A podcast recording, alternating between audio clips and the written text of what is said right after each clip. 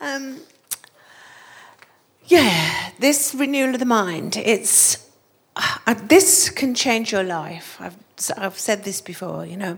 This is Psalm 128. Blessed, happy, fortunate, and to be envied is everyone who fears, reveres, and worships the Lord. I mean, that's what we've done this morning. We have worshipped the Lord. We, we've all got respect for the Lord. That's why we we should be happy people.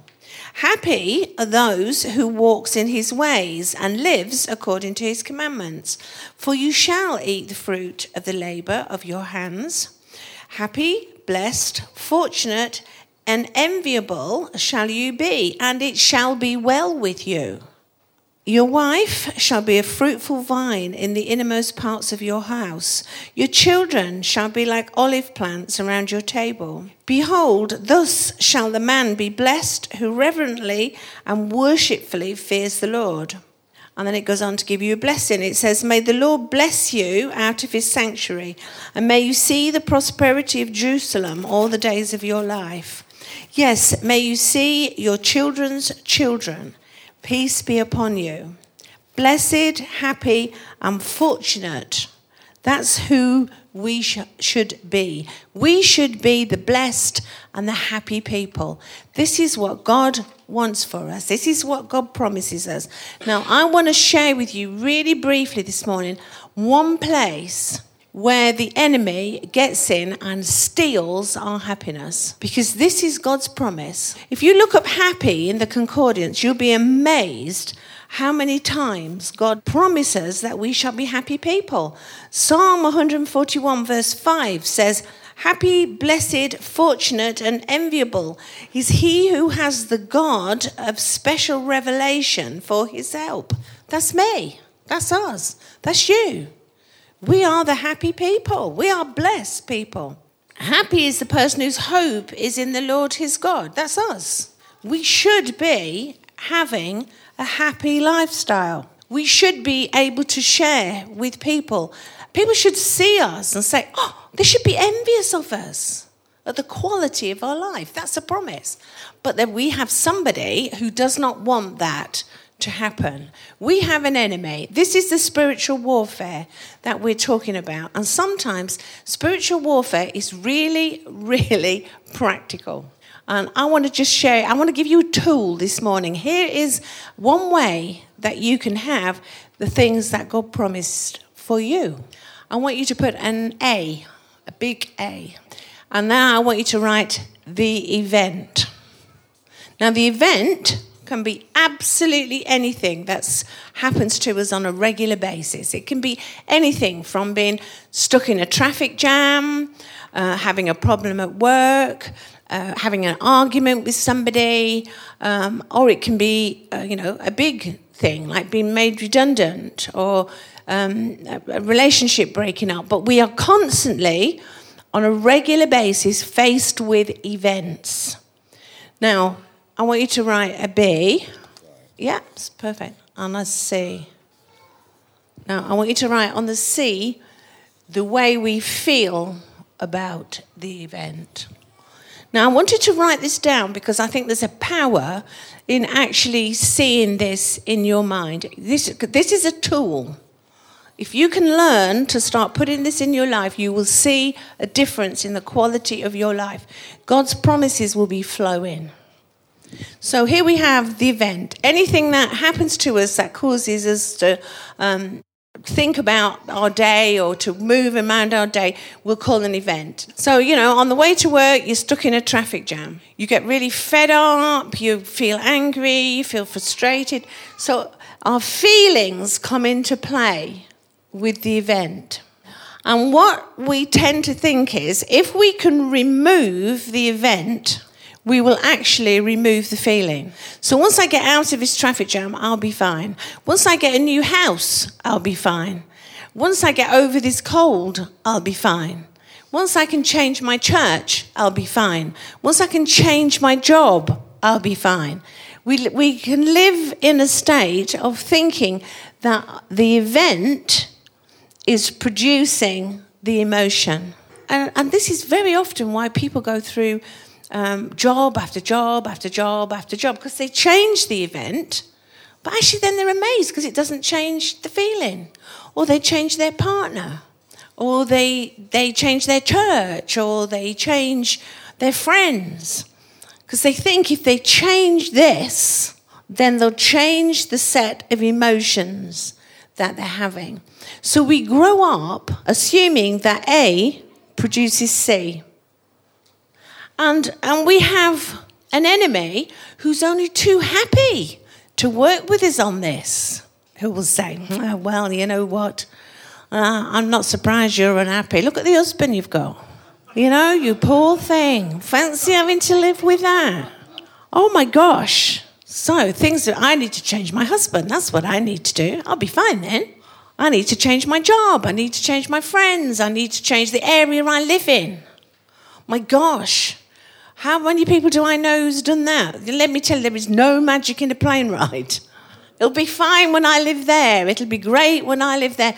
Changing the event, we think, will change the feeling. Guess what? Who knows what produces the feeling? The way we think about the event. So, B is the thing that produces say. The way we think about the event produces the feeling. Unless we learn to get in touch with this little truth, then we will be swayed our whole life to keep changing our events. Look at that, that traffic jam thing. I've just thought of, of um, a good example. Um, long time ago now, I had a client who was really depressed. She was really fed up. She booked a, a life coaching session. She came in and she said, I need to change my job. So we talked for a little while about her job, okay, what's going on, you know, but it became more and more obvious that she, she quite liked the job. She was good at what she did. So why do you want to change the job? Well, it's, I have this awful commute. I am in the car for two hours a day and it's jam packed with traffic. I get so worked up about everything, and the traffic is terrible. I'm nipping in and out the lanes, and I'm, I, I arrive the other end, and I'm so stressed. I've got a headache. Okay, so the event is having to commute to work. The thinking is this is the pits. This is the worst thing that could possibly happen to me. I need to get out of this. I can't face it every day. I get up in the morning and I feel angry and sick at the thought of another hour in the car. She felt that she wanted to get out of the situation. She felt she just said it angry, felt sick, felt um, manipulated, totally unhappy about the event. So, okay, so what do we do? After a lot of talking, we discovered that actually the job's good. She really doesn't want to leave the job. The job's paying well, she's achieving, there's job satisfaction. When she actually gets there, she's fine. So, so don't let's change the job. What can we do? The event is the journey we, ha- we can't actually change the journey. She has to do this journey. But what we can change is the way she thinks about it. And that's what we worked on. And we, it changed things really quickly.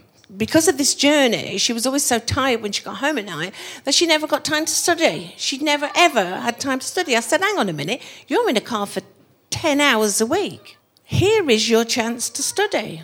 So we got tapes she started to tell herself, This is fantastic.